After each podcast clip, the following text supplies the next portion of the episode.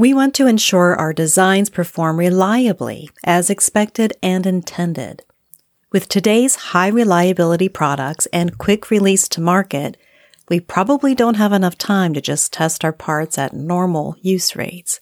It would take too long because our products are so reliable. Or we'll miss our window of opportunity to get our product to market. There are reliability prediction methods we could use, some of which are standards based, and others use physics of failure methods. Outside of those, we also have a way to test our own products. Today, we talk about reliability life testing options, specifically accelerated stress testing. I'll tell you how it all fits together and what types of things you can do with the results. Hello, and welcome to Quality During Design, the place to use quality thinking to create products others love for less. My name is Diana. I'm a senior level quality professional and engineer with over 20 years of experience in manufacturing and design. Listen in and then join the conversation at qualityduringdesign.com. Before we start accelerating our testing, let's slow down and get a broader perspective of reliability life testing. We want our product to be reliable. Part of designing for reliability is understanding how our part is going to fail, what stresses are going to bring about that failure, and what the normal operation of our product is going to be. We want to test our product to identify design weaknesses, including its limits. We could perform qualitative life testing, which is the shake and bake or halt testing, something I covered in an earlier podcast episode. This type of testing we use to just get failures and then design them out. But with the design we're working on now, we want to test it to failure and then analyze the results, get failure rate data. We want to do quantitative reliability life testing. We want to be able to generate normal use failures while measuring times or cycles to failure under a stress load. We want to better understand the failure and then generate a model to predict how reliable our part will be in its use case. Why would we want to spend resources generating a model like this? To test our product is going to require parts, test time, and personnel, so it's going to cost us to do this. With quantitative reliability life testing, we get reliability information about our product under normal use conditions, or that we can extrapolate to normal use conditions. We can use this data to calculate probabilities of failure, which could help us with risk assessments, estimate product returns or warranties, or help us compare design choices. It gives us a better understanding of our product so we can make informed decisions based on data. Here's one scenario the reliability of our system needs to meet this reliability requirement 99% reliability in system startup to at least 300 revolutions per minute is required after 600 on off cycles of operation with 95% confidence when operating in an environment with a temperature range of minus 15 degrees Celsius to 40 degrees Celsius. How do we verify that? We can use quantitative reliability life testing. By the way, there's a previous Quality During Design episode that explains reliability requirements and how we came up with that example. A different scenario is that our product is made up of several components, but there is one component in particular that, if it fails, the whole system is irreparable or dangerous to operate. Because of how it's used and the failures that we've seen in the past, we're concerned with the vibration it sees in use. We chose our critical part as a reliable part independently, but how reliable is it going to be when it's within the system? Do we need to place use limits on it? We could perform quantitative reliability life testing to test our system, understand how vibration is going to affect the failure rate, and calculate reliability at different vibration levels. We can perform this reliability life testing under normal use conditions. But remember that part of this type of testing is producing failures. If our design and the components we chose are very reliable, then the time or number of cycles that we'll have to run our products well, it might be a really long time before we start seeing failures. This is where accelerated life testing is a good option. Accelerated life testing is reliability life testing, except that we're accelerating the failures. The main purpose of accelerated life testing is to reduce the length or time that we're testing. The failure modes are going to be the same, whether it is at normal stress levels or at higher stress levels. This is an important detail. No new failure modes are introduced. We're only accelerating the test to get failures more quickly. The way we accelerate life testing is by increasing the rate that we're going to get failures. We can do this in three ways. We can increase the number of products that we test, so we increase the number of failures within a given time. We can compress the time to test by speeding up the number of cycles to simulate longer use under normal conditions. An example of this is activating a switch multiple times per minute when it would really only see one or two per week. Or we can increase the stresses that generate failures. This last way to increase stresses is called accelerated stress testing. Stresses that are commonly used in accelerated stress testing are temperature, humidity, vibration, voltage, current, and radiation. Where do we even get started? Following our vibration scenario, we've got our test objective. We want to quantify our product's reliability. In other words, we want to be able to calculate probabilities of failures of our system. We know the type of test we want to perform is accelerated life test because it will take too long to generate failures under normal conditions. We know our design is susceptible to vibration, so we'll decide to plan for some accelerated stress testing. We're going to expose our parts to vibration levels beyond what it will see in normal use conditions to accelerate the test and produce failures in a shorter time.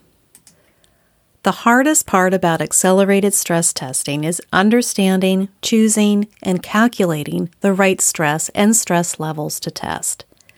For complex designs, we may need to focus on a dominant failure. To understand the stresses that cause that failure, we can look to experts, field data of similar products, or use physics of failure. We can also perform some preliminary testing to understand the stress factors that affect our product, including DOE, design of experiments. As far as the level of stress, a rule of thumb is that the stress levels we pick are higher than the spec limits, but lower than the destruct limits. There is a risk in setting up the experiment incorrectly, but that's why you talk with your reliability engineering friends. Here's what's going to happen when we decide to move forward with an accelerated stress test. First, we're going to design a test that applies stresses at levels that exceed the normal stresses that our product would see, with the goal to accelerate a certain failure mechanism. Next, we'll estimate a way to use the accelerated results to predict normal use results. We do this by picking a model to be able to extrapolate from one stress level to a different stress level. This model is going to be a measure of stress against a measure of life, like time or cycles. Reliability engineers may mention terms like acceleration model, life stress relationship, or life characteristic they're referring to this model.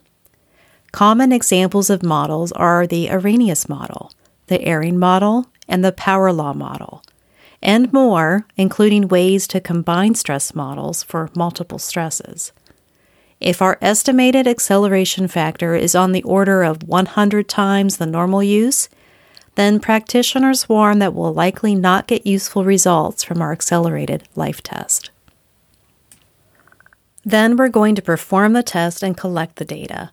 We'll end up with failures or suspensions, which is when the parts survive through all the testing and don't fail. We'll have failure modes, the corresponding stress at the time of failure, and the timer cycle when that failure occurred. And we'll have a record of whatever other cumulative stress schedules our part survived through the test. Finally, we'll analyze our data We'll choose a probability distribution to fit our accelerated stress data. This distribution is likely going to be the Weibull, exponential, or log normal distribution. And we'll use the acceleration model to translate the high stress test results to normal use stress levels. We'll end up with a model of the reliability life of our product under normal use conditions for that failure mode. Having these results allows us to use statistics and reliability analyses to calculate reliability measures, like failure rate and probabilities of failure at certain stresses. We can use those measures for design choices, warranty decisions, risk management, and other design decisions like whether to perform preventive maintenance or to do screening testing at manufacturing. Is this type of test an investment? Yes. It becomes easier to justify if we have a portfolio of similar products where we can reuse test methods and fixturing, or even be able to reuse the results. It's also easier to justify if the stakes are high with product failure. There are a lot of independent test houses that have the equipment, fixturing, and know how to be able to help design and perform accelerated stress testing. Having quantitative reliability life data takes all the guesswork out of a lot of the design decisions, and this is a case where upfront work is an investment for huge benefits later. To recap, reliability life testing is testing our products to failure in order to improve its reliability, either from identifying and eliminating failures or being able to model the system to calculate probabilities to make decisions. Accelerated life testing is a subset where we are forcing failures to occur more quickly. Accelerated stress testing is then a subset of that, where we're increasing the stresses seen to produce the same failure modes more quickly. We reviewed three levels of topics today to talk about accelerated stress testing, which means there are many other options for reliability life testing. What is today's insight to action? If we've designed a product to be highly reliable and we need to verify the reliability requirements or want to develop a stress life model for a failure mode, accelerated stress testing is an option. The benefit is reduced test time and more information for us to be able to make decisions about our product. There is a lot of planning and investment involved, but it can be done with long term benefits in mind. I'm adding a reference to Reliasoft's accelerated life testing reference to this podcast blog. It's an e textbook, but there is also a downloadable PDF. If accelerated life testing is a topic you're interested in, then I recommend that you download this reference. There are earlier episodes of Quality During Design that expand upon some of the ideas we talked about today. Episode 6 HALT, Watch Out for That Weakest Link, explores the purposes of HALT, Highly Accelerated Life Testing, as a qualitative accelerated life test, where we try to design out the weakest component. This episode also links to an independent test house with videos and pictures of the equipment and fixturing that can be used in accelerated life tests. Episode 31 Five Aspects of Good Reliability Goals and Requirements explores how we can set reliability requirements that we can verify through reliability life testing methods. Episode 36 When to Use DOE Design of Experiments explains how it can be used to explore the factors that affect our design, which is a method that can be used to help identify the stresses we want to test for accelerated stress testing. Episode 30 Using Failure Rate Functions to Drive Early Design Decisions reviews how we can use one of the outputs of a quantitative accelerated life test, the failure rate function. And finally, Episode 10 How to Handle Competing Failure Modes talks about how to analyze reliability life data with different failure modes. Although our accelerated stress test should focus on one failure mode, treating the parts that don't end up failing as suspensions is the carryover idea to this episode.